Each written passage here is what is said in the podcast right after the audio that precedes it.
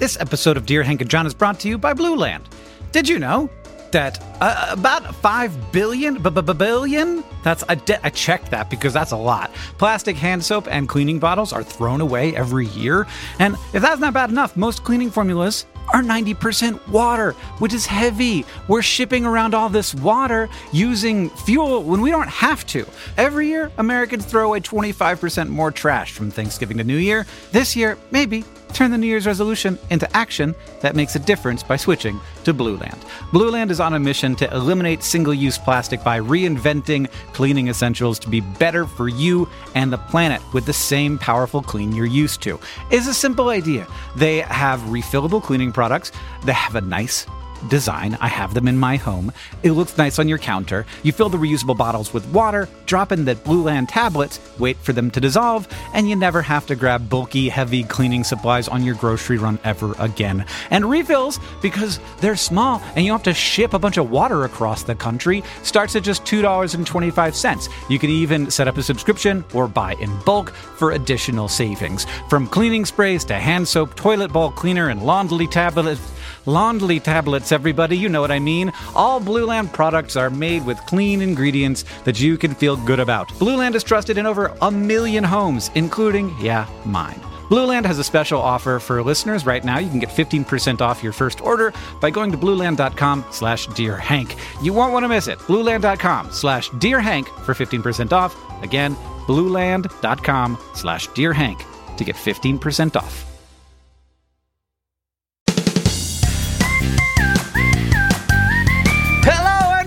Welcome to Dear Hank and John. Or as I prefer to think of it, Dear John and Hank. It's a podcast where two brothers answer your questions, give you dubious advice, and bring you all the week's news from both Mars and AFC Wimbledon. John, can you believe that it is 374 days until Christmas and people already have their Christmas decorations up? All right, I'm going to rewrite the joke. Um, here's the new joke. Okay. John, did Uh-huh. you know that people already have their Christmas decorations up, even though it's 374 days until Christmas? Put the punchline at the end. That's my advice. I'm not a stand-up comic. I don't know. I guess. I have learned that over the years. I, th- I, I, I feel like I feel like you start them out and they're confused. They're like, that's not usually how we talk about time. More than 365, that doesn't exist. All right. I don't know. I was really happy with it. But thanks for Um, working it out with me, John. I appreciate yeah, I'm just trying to. I'm just trying to work it out. Hey, speaking of working things out, you might remember in a recent episode of the podcast, like a post-cancer episode, Mhm. the, you, you As said they're called.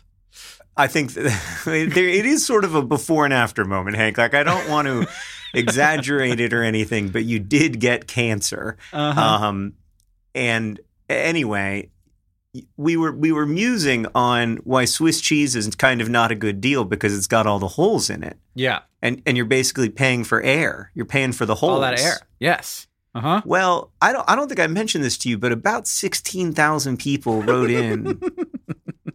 and do you know what they said? Have you figured it the out yet? cheese is sold by weight. Cheese is sold by weight, Hank. I don't. I don't buy cheese by weight. I buy cheese by slice because I'm you that buy it by of volume. man. You buy. You're like, hey, I want that eight inch by eight inch by eight inch cheese. How much is it? How- Well, I'll tell you one thing. I don't have to do centimeter? weigh it. I don't have to weigh it to tell you how much it is because that's not how I sell it. I sell I it by buy volume. cheese by the liter. It's weird, but I do it.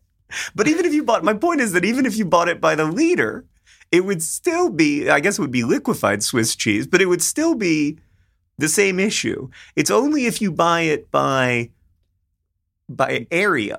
Yeah, that's what a liter is area. Liter is a unit of volume.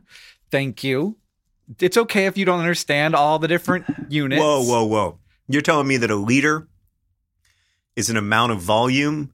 Yeah, man. What if, what else do you think it was? I thought it was a weight. you know, it is directly transferable to a weight as long as it's water.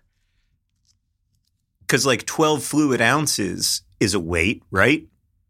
Uh, 12 fluid ounces is a volume. What about 355 milliliters? How can 12 fluid ounces be a. No, because 16 fluid ounces is one fluid pound, which is definitely a weight. An ounce is a weight. An ounce is a weight. But I think a fluid ounce isn't because I think a fluid. Wait, All right. Is Uh, our, you- I- our- Res- respectfully, you're you don't sound good. Like if you if you are right, it's shocking. It's Yeah. shocking to me that a twelve So that twelve the- fluid ounces would be an amount of space rather than a yes, weight. 12 fluid ounces is an amount of space. I'm sorry. Ounces? If you wanted ounces, you could just leave out the fluid. Fluid ounces is an- an amount of volume, and it is defined by vo- like ounces of water specifically, which has Let the density you- of water. Let me ask you a very serious question. Uh huh. The Diet Dr Pepper that I am drinking right now, which by the way is great. I've noticed that with Diet Dr Pepper, depending on like the air quality, heat, the Yep. moisture level and everything, I taste one of the different 23 flavors more Sure. profoundly with each Dr Pepper. Okay. Mm-hmm. I'm getting a lot of getting a lot of plum on this one. Anyway, Do you know that that's why they put the bubbles in soda is so that they don't have to put as much liquid in there? well, Boom. that, that- Boom. that's that's not that's not true because yeah, they put, the, they no, put all the, bubbles, in s- there so that the, No. so that they don't have to sell you as much soda. No, It's a they put the- scam, like the chips and the bags with all the air in the chip bag. I, I genuinely can't tell if this entire thing is a bit or if you're telling me the truth. Do you know how they make Swiss cheese? Why they why it's Swiss cheese? Because it's made with whole milk. I know. Okay, Hank, is 12 fluid ounces a weight or is it a volume? because it, Just just tell me the got- truth. It's H O L E whole. I, I understand the joke. I am I am fluid ounces is a unit of volume. That's so so I just need to know where the line is between the bit and not the bit. Okay. Is it when Yeah. you say 12 fluid ounces is is an amount of volume, not a weight? Uh-huh. Yes. Is that a bit? No, that's true fact. Fluid What ounces are a unit of volume. Just you're like liters me- are a unit of volume, the one liter of water weighs exactly 1,000 grams or one kilogram. Right, but there's bubbles in here. So you're telling me that if I I just want to confirm this. Okay. If I weighed uh huh. the Diet Dr Pepper, yes. it would Yeah. weigh less than 12 ounces. Uh, no. No, because Shut the front door. then it's a then it's a measure of weight. I'm sorry, but that's literally the definition of a measure of weight. Is that 12 ounces no, is 12 you're, ounces? You're right. You're right. I think it would weigh more than 12 ounces because high fructose corn syrup is heavier than water. And that the the eh, the the bubbles are way. The bubbles were a bit. The bubbles are not in when in the, before you open the can. The bubbles aren't in there. There's no bubbles. It's carbon Sure. dioxide dissolved in the water, like the sugar is dissolved in the water, Oh, and everything wow. else is dissolved in the water. So there's no the bubbles aren't there until you open it, and the bubbles come out. It's and as like the bubbles come out, Schrodinger's it- cat. I've learned more about soda pop in the last three minutes than I did in my entire life. podcast. Yeah. What? Okay, all right. Maybe a so little first off, there's no the bubble. moment. There's no bubbles in the Dr Pepper until I open it. At which point there are magically bubbles because that's just how chemistry works. I Yeah. can get behind that. Okay. But you're telling me that 12 fluid ounces of Diet Dr Pepper weighs more than 12 ounces. That's Yeah. a that's a stunner. That's a shock. That is Yeah. and and this is as somebody who's consumed quite a lot of Diet Dr Pepper. That might be the biggest surprise since April when you called to tell me that you had cancer. right when I was coming back from Sierra Leone, I thought exact I knew exactly what I was going to do with my life. I was hyper focused on tuberculosis except no not really. I've got a new I got a new job called CEO of Complexly. I looked it up, John, and All right. 12 fluid ounces of soda weighs about 12.5 ounces, unless it's diet soda, in which case it weighs about 12 ounces. Good God. So you get Good more soda if you get God. regular soda. Only by weight, not by volume. I'm so proud of that joke. More I'm math, so it's proud of more that stuff. Like it is literally more. That's like saying No, that, like no, that. It's just denser. It's just Yeah, denser. no, it's it's like- literally okay, not okay, more stuff. okay. It's You the same deliver amount of stuff denser. You deliver me a cube of air. Yeah. That's less stuff than if you deliver me a cube of bricks. You agree? It's not, it's not. It's not less stuff. It's just less density. There's fewer molecules. There's more molecules in a in a Yeah, regular Yeah, soda than a diet soda, Indeed, you have identified the nature of density. or at least more more. Not ne- no, not necessarily because there's uh, you also got to Oh, count the right. protons and the Okay. neutrons. That's actually what the, the the mass is. So Sure. there are more protons and neutrons in Yeah. a regular soda than a diet soda. Correct. This is a true, definitely true fact, and it is not a bit. It sounds like a bit. It's also a bit, but it's true too. I, I genuinely, y'all at home listening, I don't know if it's a bit. I'm gonna have to look it up later. Because Hank is using the same tone of voice when he's bidding and when he's not bidding. I know I am. It's the tea. I had tea, but I think from Wait, now like on, specialty? from- wait, from now on, no, just English breakfast. From now on, oh, it's the caffeine. I get it. I, I'm gonna get. I'm gonna start pricing things per molecule. Like I want to go in or per proton. I want to go into the store and I, instead of being like this costs this much per ounce, no, I want you to tell me how much it costs per atomic particle. Well, I certainly need that now that I know that half the stuff that I'm buying by weight, I'm not buying by weight. I'm buying by volume. Yeah, and I buy cheese per slice. People, So you're telling me that when I buy a gallon of ice cream, I'm not buying a weight of ice cream. and when you buy a gallon of ice cream, you are buying a volume of ice cream. Gallon is a volume. So I buy a gallon of ice cream, Mhm. and I might have they might have put a bunch of air in there to make Yeah, it fluff it up. a more like aerated Dots, ice definitely cream. a bunch of air and Dippin' Dots. Well, well, like so between ice cream brands, there could be a different amount of ice cream for the same price, and you have no way of knowing that because they're both one gallon. The only way you could know that is if there was what what I think we should call proton price transparency, Proton price transparency, PPT. PPT. Future. We're gonna The have a grocery about- store, the new Good Dot Store grocery store, available at your corner market. It has PPT, unlike every other store in America. It's very The confusing, thing- and no one likes it. the great thing about PPT is that everything seems so inexpensive, right? Like you get so many protons per penny. It's like five times ten to the negative ninth cents per proton.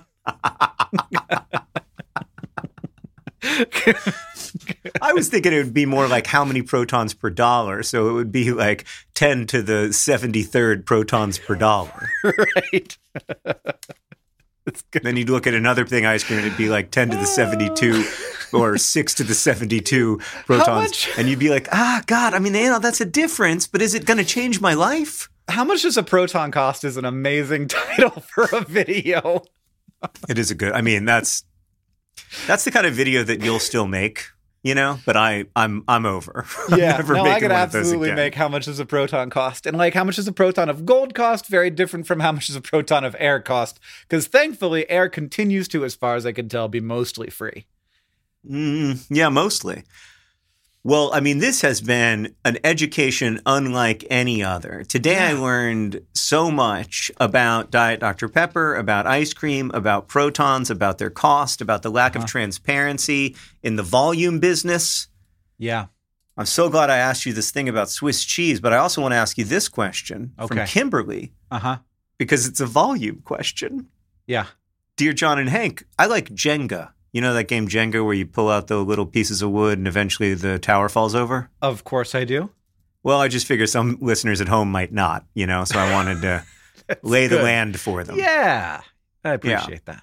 It's a super simple game. There's not much to it, Kimberly reports. It's fun. But why are some blocks harder to pull than others? Like, aren't they all the same size? Are they not? What's the weight distribution there? Just how? Baffled by the gravity of the situation? Kimberly, Kimberly, I'm so glad you asked. It's actually not possible to produce two wooden blocks with the same number of protons.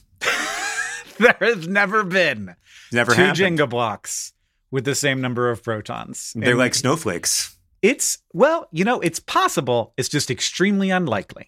Yeah, and the thing is, Jenga would have to put a lot, like billions of dollars of work into into making you know nanometer specific cuts Yeah. Or yeah, and, well, and they don't want that cuts. because they want it to be tricky. So, do you know the answer to this? Uh, you just told me the answer. The answer is that the Jenga blocks are different sizes. That's true, but I also do think that it's partly about how you stack. I think the stack also is never quite perfect. Um, I don't think that's it. Well, I do. I think that if you had, well, imagine, put it in your mind, build in your mm-hmm. mind the imaginary made Yes, out of me. th- this will be laser fun cut for me. metal blocks that are all Because when I- exactly the same size, and you put the when I close on my them. eyes and I Yeah. picture something, do you know what I see? I'm sorry, I feel bad. I see nothing. And so, thank you for making a joke about this thing wasn't that a, I is wasn't a a talent joke. I I don't have. a joke. I wasn't. All right, I'm gonna- was, I'm going to close my eyes. There's, no, Okay. there's nothing there. Describe to me what I'm supposed to be seeing, and I can maybe make words just, for it. so they're they're perfectly cut silver metal Jenga blocks. yeah, I don't and see they- them, but I know what you mean. and they can and they slide into each other so tightly that there's not Yep. even a seam. Like you can't Right. like you put the three together, you can't even tell there's three there. It looks Right. as if there's just one block now that's a square, Mhm. and then you lay more down. They're just gonna like they're just that like you're gonna take one of those out, and that that tower will remain exactly as solid as it has always been. In fact, now that I'm saying this, I want to build this Jenga set. Um, and Yes, but what I would say, well, first off, I think you're absolutely right that the main thing is that the blocks are different sizes, and we can get into that. But Yeah. I would say that if you stack differently, like if you stack one so that they aren't perfectly aligned because you're a human being, not a robot. but what what makes it not perfectly aligned? What do you mean? What makes it not perfectly aligned when you're you're stacking three There's of these it's, blocks it's on top of three of these blocks on top the of thing three that you're blocks? putting it on.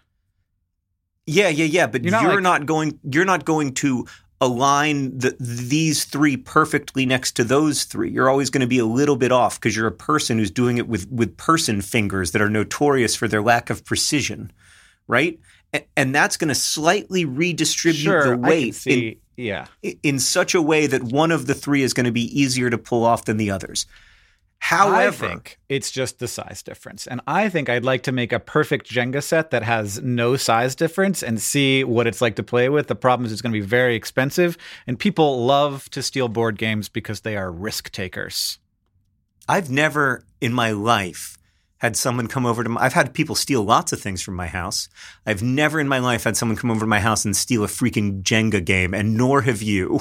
I want people to go on the Nerdfighteria subreddit and answer whether you got the risk taker joke on the first time, which John clearly did. oh, they are risk takers.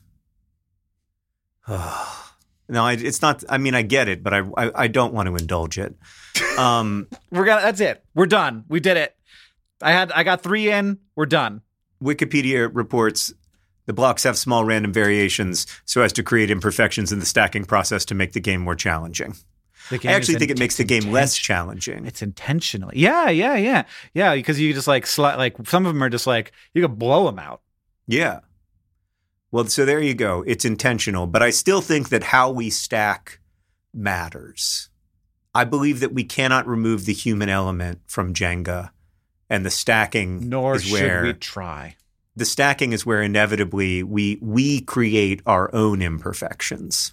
That's going to be John's perspective on this, and I'm going to let him have it. This next question comes from Sarah and Carter, who asked Dear Hank and John, if the rock of the moon was a different color, would it be as bright? Like if the moon was black or pink, would the moonlight look different to us? Need to know. Various emojis, pumpkins, and spice, peng- spice penguins, Sarah and Carter. Uh, Why the penguin's so- spiced? Yeah. I don't know. Yeah, you, sp- you spice the pumpkins, maybe not the penguins. I don't yeah, want like concerned about jerky. the penguins. Yeah. Oh man, did I tell you about the dream I had about a gigantic penguin who uh, abducted a baby? You did. I think maybe you mentioned it on the podcast. No, that was a pelican. Oh, yeah, right. It was a pelican. Did you have another bird Yeah. abducting a baby dream? Yeah, and they were stuck underneath the ice together, and I The had to save was? them. And the penguin. Oh, no. Yeah, but he kept it warm, and so everybody lived. Wow. It was intense. I don't know that I can ice? have. Uh, I had. Did you have a poleaxe? It was one of those things where like I didn't have anything, and then suddenly I did. You know, like yeah. I was like, "Whew, thank God I got this gigantic axe." Yeah. That's nice that your your subconscious delivered you a, like a way out of the anxiety rather than just like ramping it up over and over again, which is sometimes what Yeah. it seems to want to do. Is that what? It's yours like, oh, you right had now? a pole axe, but now you don't. The pole axe is made out of Oh. rubber. Ha ha ha. Is that what yours is doing at the moment? Not really, no, but it certainly has in the past. I feel like All a right. pole axe would be a good tool for getting a baby out of ice. I don't know what a pole axe is exactly. I just had kind of a regular axe, but it was. Uh, is it called a mace when on one side it's got that sort of hammer thing, and on the other side it's an axe? Because that's what this was. It was Sure. hammer on Yeah, one maybe. side, axe on mace the is other. just a just like a big heavy ball on one side. A pole axe is like an axe on a pole. With a wow, I wouldn't. like, have, often I, with a I would never have it. guessed that. Yeah. Next, you'll tell me that uh, twelve fluid ounces of Dr. Diet Dr Pepper just happened to weigh twelve ounces. It's super weird. It is very it's, I mean, weird. it's I very mean, strange that 12 fluid ounces of, di- of Dr. Pepper weighs 12 and a half ounces.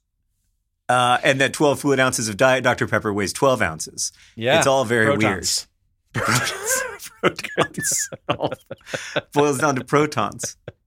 I'm making this podcast I can't talk about yet. Um, and in the podcast I can't talk about yet, we talk about protons. And I'll tell you what, protons are an astonishment. Yeah, right?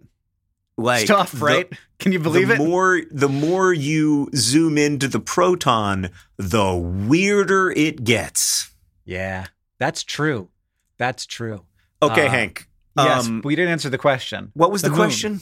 What The would the what would the world be like if the moon was a different color? So the moon is, I think, a little bit. So if you had like white on one side and black on the other, like whitest white, blackest black, the the color of the moon would be closer to black than white.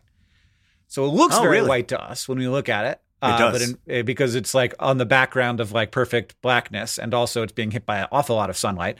So the stuff that's that the light that's being shined back at us makes it look like it's lighter than it is.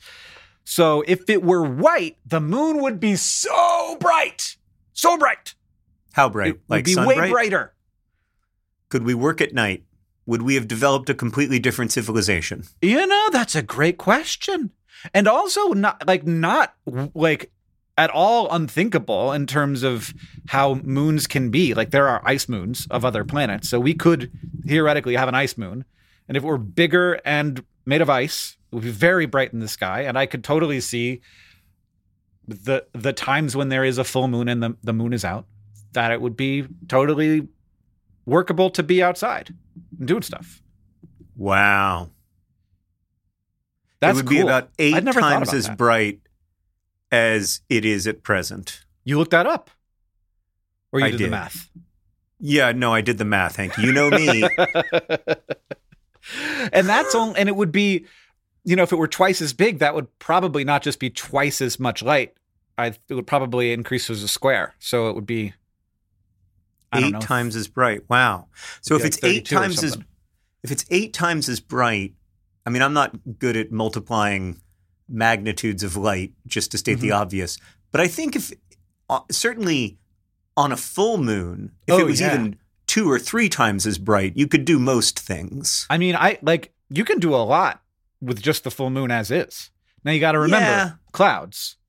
Uh, You got to remember clouds. You got to remember clouds. But the clouds would be brighter. clouds would, all, yeah, no, for sure. So you would look Depends up and you how wouldn't thick see. the clouds are. Yeah, And you know what else? You know what else you wouldn't see as much of is stars. certainly not on a moonlit night. Yeah. Uh, and not on a cloudy night either, just to state the obvious.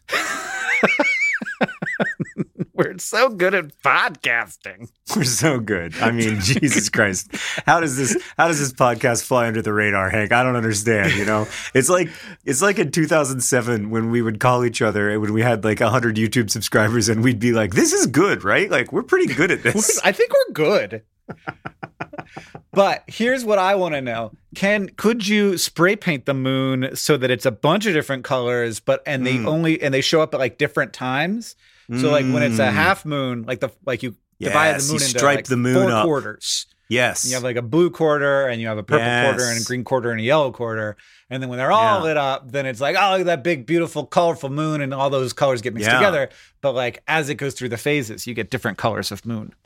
That'll piss off the homophobes Rainbow moon. we'll show them. The moon has gone woke. It's, but it's best if it just happens rather than yeah, exactly, Ex- Yeah. exactly. If it just happened one day, if the moon actually did go woke, and um, and all the all the people were like, "This is not what God intended," even though it does appear that God did it. We don't know how else it could have gotten done, but we're pretty sure it was the elites at the universities. That seems like something. Seems like Seems something like that something they would tenured do. professors would do. yeah, exactly. Like all the uh, all the scholars of 18th century uh, German literature got together and made the moon woke. I knew it was coming. hmm I love this, Hank. This is a Well, great idea. This is the best idea you've ever had. I think that we should invest all of humanity's available resources in making a rainbow moon. Yeah, the blue moon is when it's like once it comes out once twice in one month, Yeah. and the the woke moon is when it comes out at all. I thought you said you were done with the puns. oh. We've got a really important question from Dana who writes Dear John and Hank, I recall you discussing Hank's journey of meaning this time last year. Remember when you were on a journey of meaning? We didn't know. Yeah, Was it the cancer talking? Was the cancer on a journey of meaning? A journey of meaning to be discovered? And and I, who knows? Given the uh, everything way to refer to it, Dana, the uh, everything is a good way Yeah. to refer to it. I was wondering, how's that journey of meaning going? Dana, Dana? how is your journey of meaning going, Hank? I remember. So I was recently did the Nerdfighteria census analysis, which you can find Yeah. on Hank's channel, and uh, and I was reading through people's comments, and there were a lot of comments that were like, "I'm worried about Hank's health." Oh, oh, like, and this was last year. This Yeah, was before. like, this was pre-cancer. It was pre-cancer. You were just giving off vibes. Well, I'm really worried No, because you I- were working so hard. I was, and You now I am again. Like it's No, it's not it's as hard. No, and and also not as stressful. Like the work that I've been doing lately has been mostly very fun.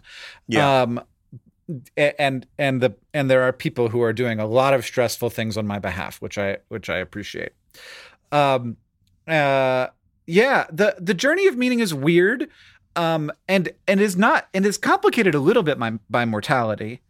Uh, but is also I find compli- it to be complicated quite a lot by mortality, actually. well, it's more complicated by mortality than it once was, right. is what I mean. Yeah. Um, and uh, but but like I think that it's also just complicated by by reality. I I think it's very it's very it's it continues to be very complicated to be a person, and much more so than I thought Yeah. when I started. Yeah. So my journey of meaning. let me let me put it to you this way: Have you entered a place of worship in the last year? I think that every place can be a place of worship, Oh, John. Great answer. Okay. I've entered that's- nature. Oh, this is the kind of journey of meaning that you're on. You're on a journey of of connection to nature, which by the way, I I also am. That's like I'm reading all the like sacred nature literature now. I'm I'm deep Oh, into That's good I'm deep into it. It's good, good stuff. Yeah, no, I mean, the, one of the things that um that ha- so here's the thing about cancer is that it is uh it is it is you uh deciding to not be you anymore, and so the the the like cells start to instead of because all like this is the thing you're like I don't know probably around fifty to seventy five trillion cells, John. I don't know Mhm. exactly how many protons you have, but you got a lot of cells, and uh, and they're all working together all of the time to do you, to be like be you, and Yeah. and and that's like one of the greatest acts of cooperation of all time. Like you are a colony of cells, and for and bacteria. how- they are also cells, and they I know. are they also communicate with I you, know. and so like you, though they're part. They're part in some ways, they are part of you. I, not not just in some ways, like they are fundamentally, inextricably part Yeah. of me. Yeah. Well, I mean, like the, the thing about your cells is you can extract some of them from you. You could extract your your microbiome and still be you. I think you could Mm, not for very your. long. Well, it seems like it. You'd you'd get a new one. You know. Yes. Y- Yes. Unless you like lived in a sterile spot, you could you could you know you can lose a hand and you're still you.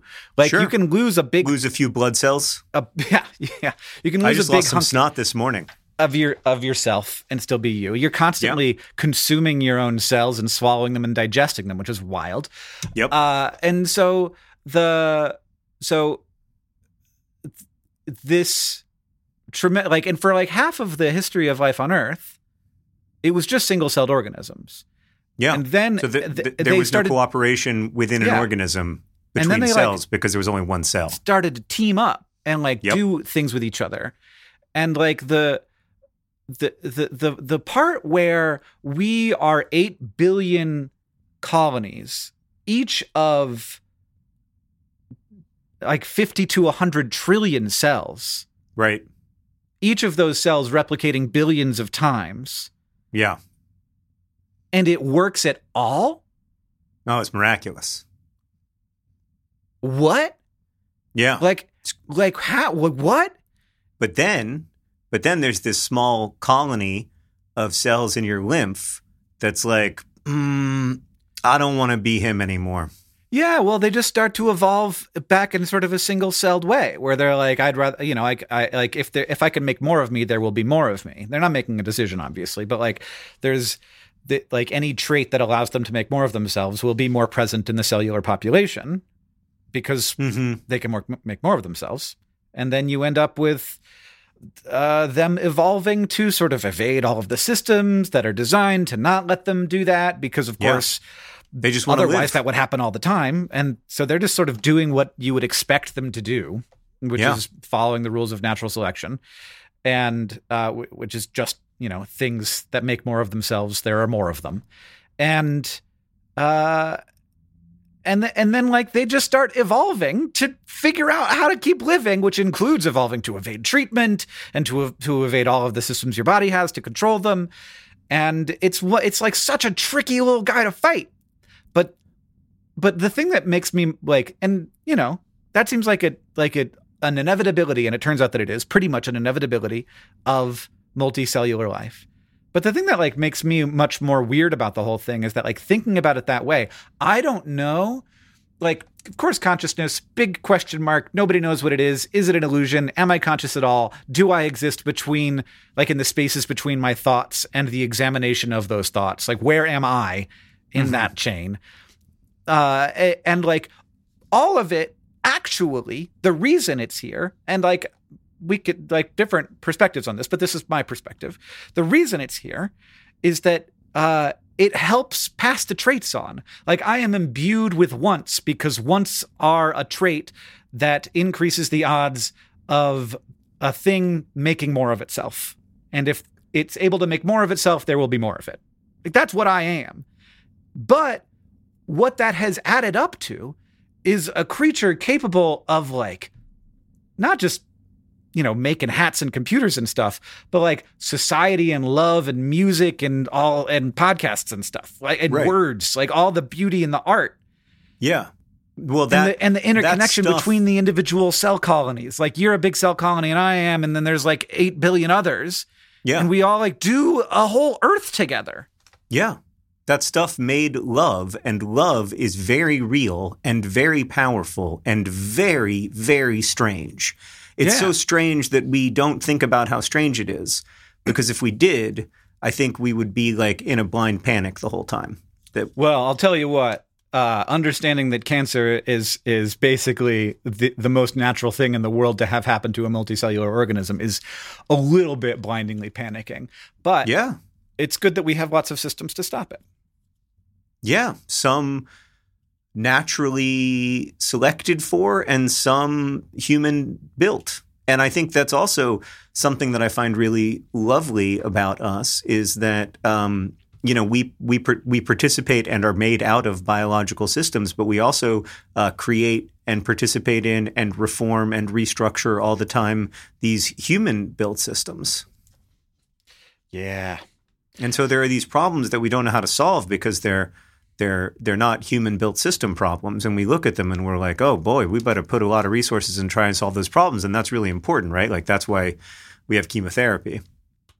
Um, but then there are also these human built system problems, which are the ones that I tend to be obsessed with for whatever reason, where Mhm. like we know how to fix we, we we we could fix them, you know. Like getting chemotherapy to everyone is one example, right? Like Right. the difference between inventing chemotherapy and making chemotherapy available to some people and then making chemotherapy available to all people, those are all huge leaps that require a kind of innovation. Like we put a lot of emphasis on the kind of innovation that leads to the discovery, but not that much uh, emphasis on the innovation that Yeah. leads to avail- availability and access. And that's something I that's something I really I, it's, I find frustrating about us, but it's also something I kind of love about us that like we can do that. We can do a bit better jobs of distributing uh, what we've learned together, and when we do that, it's great. Like that's that's great. That's how we figured out you know what's keeping the stars apart not just how to cure cancer it's how we figured out like um why uh why my brain knows that it's going to make a fist before i make a fist and the and how it can be wrong uh that you can fool it. But yeah it it it, it also like it has felt more to me like our inability to enact the world that is more just Yeah. is a cellular problem. Oh that's Like- interesting. like we like we are what we are and we we are still trying to figure out how to be it and it's so like it's so hard to fight it like to fight against or to to like to But we make see a progress on that all the we- time, we do we do we uh, but like and and that's like that's the wonderful thing. But like you can't it you know we it's taken so long to get from the part where the you know the the instinct and it, you know we're all like this like the first round of empathy is toward our families and toward the people we have the closest relationships with. And like to like to like expanding that circle of empathy it requires uh uh, tools. It requires innovation. Like we have to would- create cultural innovation to be able to do that well. Yeah. I would almost say that it requires a journey of meaning. We and we are all on one even if we don't know. That's right that's what i've been trying to tell you for years is that you were always on a journey of meaning you just kind of rejected the idea Well, it's because you kept saying it like it was religious, John. Well, you knew I'm you were sorry. doing that. was that was my, that was my mistake. Um, it is religious, but that's that's that's neither here nor there. Um, uh, I still can't let that go. But like you know, like I would argue that like nature, you know, nature religions are still religions. Like religions aren't theistic, Right. Um, or, uh, or or or inherently supernatural, in my opinion. Um, but but I just think um, it was weird timing in that way, but it has um, both in the way you've responded to it as a sort of biomedical problem by using it as an opportunity to educate people, to talk to people, and that has the social effect of destigmatizing um, the experience, but also in the way you've that you've talked about the the the non biomedical parts of it, the mental health parts, the psychosocial parts. I just think it's been really helpful for a lot of people, and it's it, I, I just you've taken who you are and what you do in your natural curiosity and just applied it to this horrific thing, and um, I don't think I would have done that. I think I would have. Uh, I think I would have gotten off the internet. so it's just something I really admire about you. I did the only thing I know who ha- I knew how to do. That's what people kept being like. You're doing this a very interesting way, and I'm like, I'm just I don't know how, what else to do. It's all I know how to do Yeah. is to make. Well, this reminds me that today's podcast is actually brought to you by Hank's Journey of Meaning. Hank's Journey of Meaning, available now at good.store. This podcast is also brought to you by Proton Price Transparency. Know what you're paying for. What Uh, and what you're paying for is protons. Today's podcast is also brought to you by Hank's billion dollar Jenga set. It's It's gonna It's be perfect. so cool. It's gonna be so cool. I want. I really do want it. It's a great idea. so fun. it's a great idea. Sounds very expensive. We'd have to maybe make them small. And also, this podcast is brought to you by the Woke Moon. Woke Moon keeps coming out. It comes out every month. It, I just hey Comes out. Hey, I'm fine with you being woke, Moon. Okay, but stop bringing it up. you don't have to bring it up all the time. You don't have to keep coming out. Feels like every 28 days, it's like here I am. It's like you have some kind of cycle. We've also got a project for awesome message from Charlotte to Madeline. Dear Madeline, Remember Pug? Out of context, quotes aside, I'm so proud that you're my sister. You lead by example, caring deeply, adding humor to the mundane, and not taking BS from anyone. As said in Summer Wars, among the plethora of painful things in this world, hunger and loneliness must surely be two of the worst. But thanks to you, I haven't known either. I love you dearly, Charlotte. Wow, that was lovely. It was. That was great. Charlotte, um, you're a good writer. Madeline, you're a good sister. This episode of Dear Hank John is brought to you by Thrive Market. Thrive Market is there to help you maintain the kinds of habits that you want to have. For me, I need to have the right kind of food in the house or I will eat whatever. Oreo recently sent me some free fancy Oreos. They were weird. I ate all of them. I ate all of them in a week, and it was a problem. I can't do that. I need to have healthy, good stuff in the house, and Thrive Market can help you have healthy habits. It's a great go to for all your grocery and household essentials and the convenience of getting everything online and then like just quickly shipped to the doorstep. It's a huge time saver. Thrive Market carries brands with great ingredients and sourcing methods. They got Amy's, Banza, Burt's Bees, Chobani, Honest Kids, Kind, Mike's Hot Honey, Oatly, Olipop, Poppy, Saalt. I've never heard of saalt, but it's got two A's in it, so it has to be good. And as a Thrive Market member, you can save money on every single grocery order. On average, you can save over 30% every time. And they also have a deals page that changes every day. When you join Thrive Market, you are also helping a family in need with their one for one membership matching program. You join, they give. Join in on the savings with Thrive Market today and get 30% off your first order plus a $60 free gift. I enjoyed my $60 free gift. I was surprised by it, and it was kind of thing I wouldn't have bought. And then now I'm like on the ghee train. They gave me free ghee. And I was like, I don't know what ghee is. But then I was like, oh, this is great. It's like butter, but it's different and more spreadable. Go to thrivemarket.com slash dearhank for 30% off your first order, plus that free $60 gift. That's thrive, T-H-R-I-V-E market.com slash dearhank, thrivemarket.com slash dearhank. So listen, your toilet is massively gross, like it's grosser than you think. In fact, bacteria and viruses can hang around in the toilet bowl even after multiple flushes. And I recently found the easiest way to clean my toilet Blueland's sustainable toilet cleaner tablets. Just drop, watch it fizz, brush, and flush. It is truly that simple. No more scrubbing for hours. Plus, the tablets are plastic free. Blueland is on a mission to eliminate single use plastic by reinventing cleaning essentials to be better for you and for the planet with the same powerful clean that you're used to. Blueland products are effective and affordable, and their toilet tablets are proven to work on a wide range of toilet stains, including rust, mineral deposits, lime scale, and hard water. And you can even get more savings by buying refills in bulk or setting up a subscription. Blueland has a special offer for our listeners. Right now, you can get 15% off your first order by going to blueland.com slash dearhank. You won't want to miss this blueland.com slash dearhank for 15% off. That's blueland.com slash dearhank to get 15% off. I got to get to this question before we get to the news from Mars and AFC Wimbledon, Hank. Okay. It's important. Uh huh. It's from Julia. She writes, I promise you this was in the question list.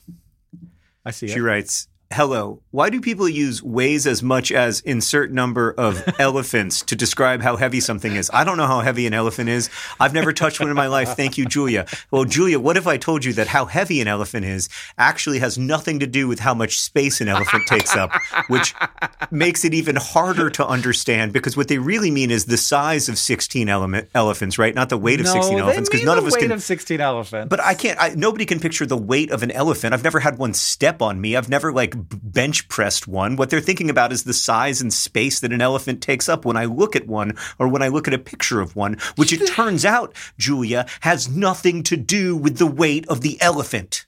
I think, all right, new idea. We sell everything by elephants and cheese, and it's just like it's Is it just vo- like volume or weight? 30 Volume or second- weight? 32 thou- thousandths of an elephant.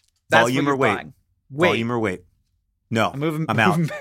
I only accept volume because I don't know how much an elephant weighs. No, it has to be weight because that's the protons. It's directly transferable. The problem is, and this I do not like about weighing things in elephants, is that there are some elephants that are full grown and weigh 6,000 pounds, and some that are full grown and weigh 12,000 pounds. There's lots Yeah. of different kinds of elephants.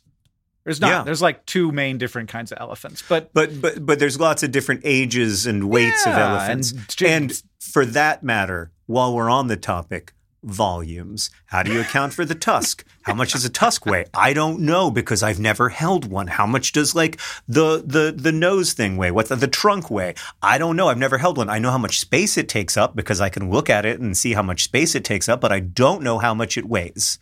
And and this is a fundamental issue, it turns out, Julia, because knowing how big something is does not tell you how much stuff, how many protons are in it. yeah. And I learned that today, Julia, so I'm a little obsessed with it. You look at an elephant and you're like, that seems awful big. You know, it's moving real slow because of how heavy it is. If it pr- probably if it stood on your fridge, your fridge would break. And Well, I don't think it would. you don't think you, you No. I think my No. fridge would break if if a No full way. grown African bull elephant stepped on it. Well, first off, you've just you, you're saying like I think my fridge might break if the world's largest elephant stood on it, which is not the average elephant. Secondly, I, do, I still don't think it would. I think your fridge would hold up just fine. In fact, I need to test this immediately. All right. Where Where I'm the nearest elephant? it's at the Indianapolis Zoo. It has to be. And so the, the challenge actually isn't getting an elephant. The challenge is getting a refrigerator into the elephant enclosure, which I Yeah. suspect will make me the enemy of certain zookeepers. yeah, you're like, look, I'm John Green. Do you know who I am? I have a hit podcast, okay? I have a podcast and we need to know. We need to know. And also we're gonna I I used to have, Have you heard, I used to have followers on a website called Twitter. Do you remember Twitter? I was on it and I was big. Uh, no, I would say, have you heard of Apple Podcasts, the app? Have you ever been on their top charts? Have you ever gone to the society and culture section? Have you ever scrolled down to number 173? That's me. That's me. That's who I am. Someday And I'm bringing gonna a die in this refrigerator to this elephant. and they're gonna bury me on top of the guy who's on top of the hill. That's who I am, and I'm You gonna be buried inside of that elephant.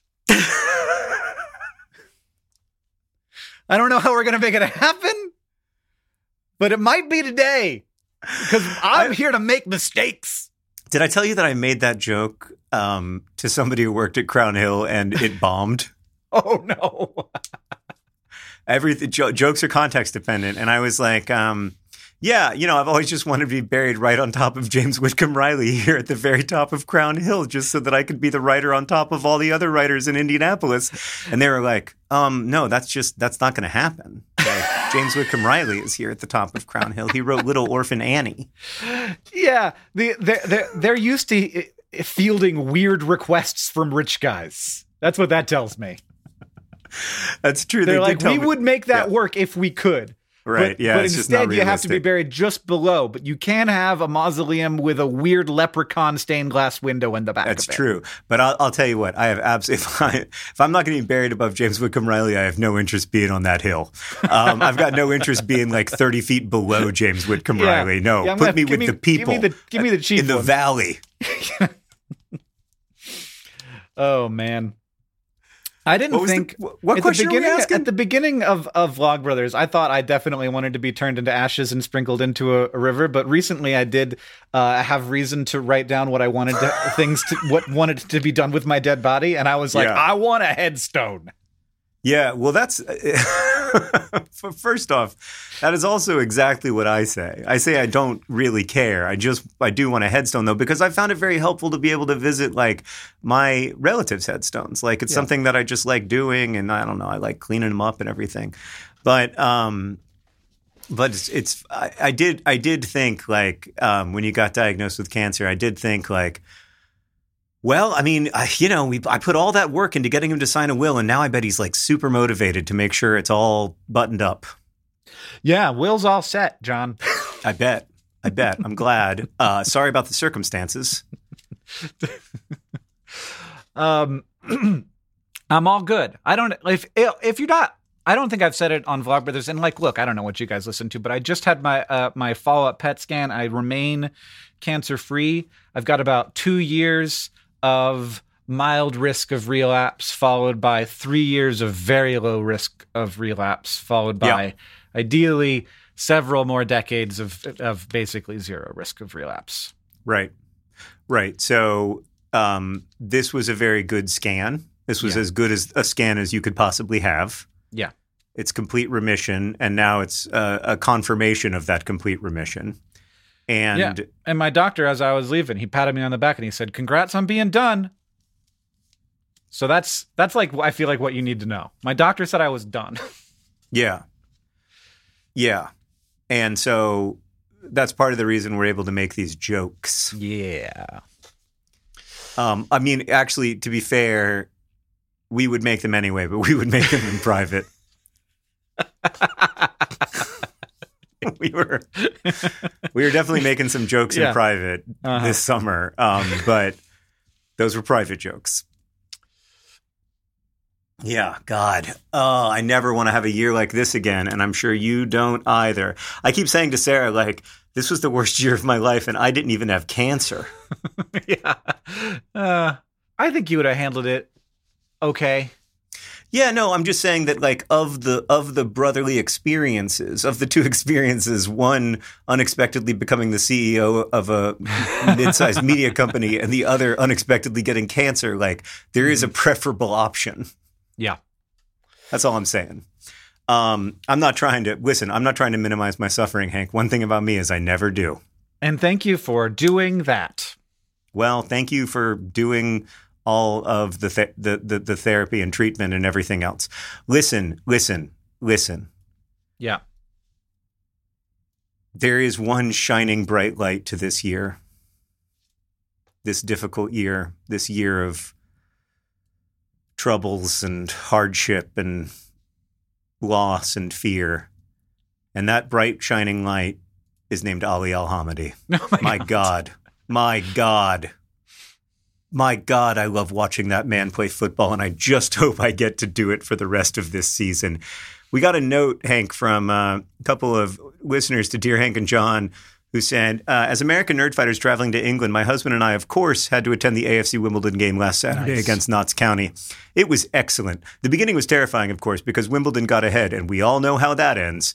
Um, but by the end of the game, with those lovely penalty kick goals, one goal that confused everyone, and a breakaway that toppled all of our breakaway dreams, we have some thoughts to share. Uh, the main thoughts are that Wimbledon won 4 2, and um, about this new defender whose thighs make us all question our own eyesight. He seems nervous to make a mistake in his new job because every time he gets the ball, he clears it with an impressive header or kick, but without any thought. Yeah, no, welcome to League Two. Bethy and Burley. Um, that's just that's that's fourth tier football. If you're a defender and the ball comes to you, you need to get that ball t- to somewhere else, very far away, the furthest away that you can get it, and that's what Joe Lewis is great at, and that's part of why I love him so much. So listen, Hank, we're good.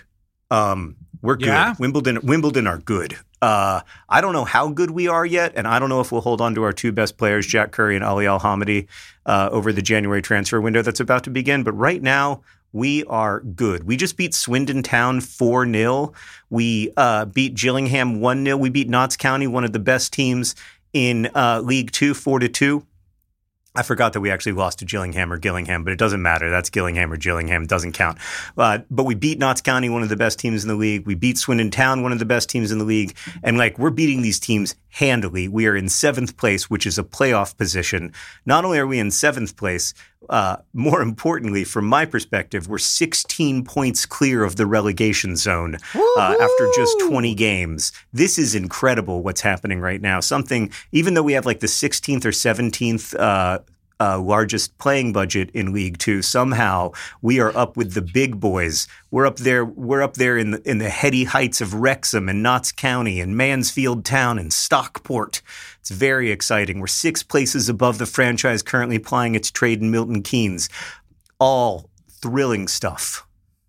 That's very exciting, John. I got so caught up in it, I didn't even open up my Mars news. I'll go on while you look for the Mars news. Ali Al Hamidi, I think he's scored and assisted more goals in League Two than any other player. He's 21 years old. I, I know it's almost impossible that we're going to hold on to him in January. Mm-hmm. I know that the big clubs are going to come calling, that they're going to have a million pounds to spend. And I know that we've got a lot of debt to pay off on our stadium. And I know that it's a complicated situation, but I just hope we can hold on to him.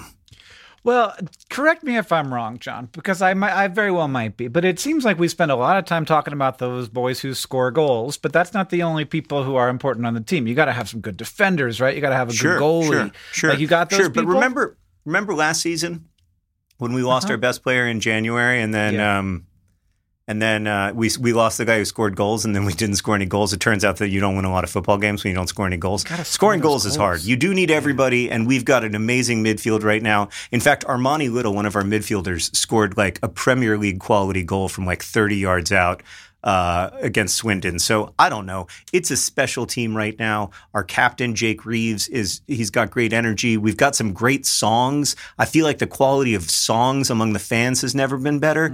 Um, when I was uh, when I went to the away, I probably shouldn't say this, but I thought it was pretty funny. When I went to the away game in Mansfield, uh, at the end of the game, the Wimbledon fans saying, we, "We get to go home. We get to go home. You have to live here. We get to go home." oh no! oh boy. No, don't, please don't cause riots, please, football fans. I no, I think Mansfield knows what's going on in Mars. Uh, on Mars, can you get can you guess for me how long you think the Perseverance rover has been on the surface of Mars? Oh, a long time. Like since way before you had cancer, which was the, my main demarcation point in the last couple decades. Um, there was there was when I got dumped my senior year of college, and then there was when you got cancer, and not That's- that that's much it. happened other than that. Um, gosh, has it been three, three? It's it was it. It was around the time of the pandemic, right? Because I remember saying like perseverance, Yeah. three years, It's been a thousand days, which is about three thousand years. days, Yeah. a thousand days. Uh, no, it's been a thousand Martian days. I read Oh. now that I am paying attention, which is very slightly longer than a thousand Right. Earth days. It's like the Uh, twelve. It's like the twelve ounces as compared to the twelve point five ounces. Yeah, yeah, Martian day is like uh, one. It's like the Dr. one day Pepper and of- forty-five minutes. It's very weird that we have very similar days. Yeah, Um, it is strange. But uh, it landed in February of 2021. Um, Yeah. So that's 2020. and- and yes, 2021. No way. Yeah. That's not so a it was, it was into the was into the pandemic, and that whole thousand days, it's been busy. Uh, it's collected 23 samples. It's studied those samples using its onboard instruments. It, it's got all kinds of diff- different weird ways to shine different lights and wavelengths and particles at it and do some onboard chemistry. I And just they're using- imagine it like sniffing, you know, and It being like, basically does some sniffing, yeah. yeah, sending word back like, ah, it smells metallic. And they're using the samples to piece together the history of Jezero Crater. Very cool, very weird. Uh, what it was like back when it was an ancient lake bed. I guess it wasn't ancient back then. And uh, it's going to continue exploring that crater, doing more insights and seeing what the area once looked like, including searching for possible signs of ancient microbes that might have once lived there. It's so wonder like eh, back in my day when I was a kid, they put these rovers on Mars and they'd be like, it's gonna, it's probably gonna last for a week. It's gonna be out there for a whole week. Yeah, no, and that was that was a big win. yeah, and now Now curiosity like, a- is just like, I'm up, I can, I'm up. What's up? What's going on? Give me a coffee. I can, I can do this. I can do. I I I I can make it another day, boss. I can do it.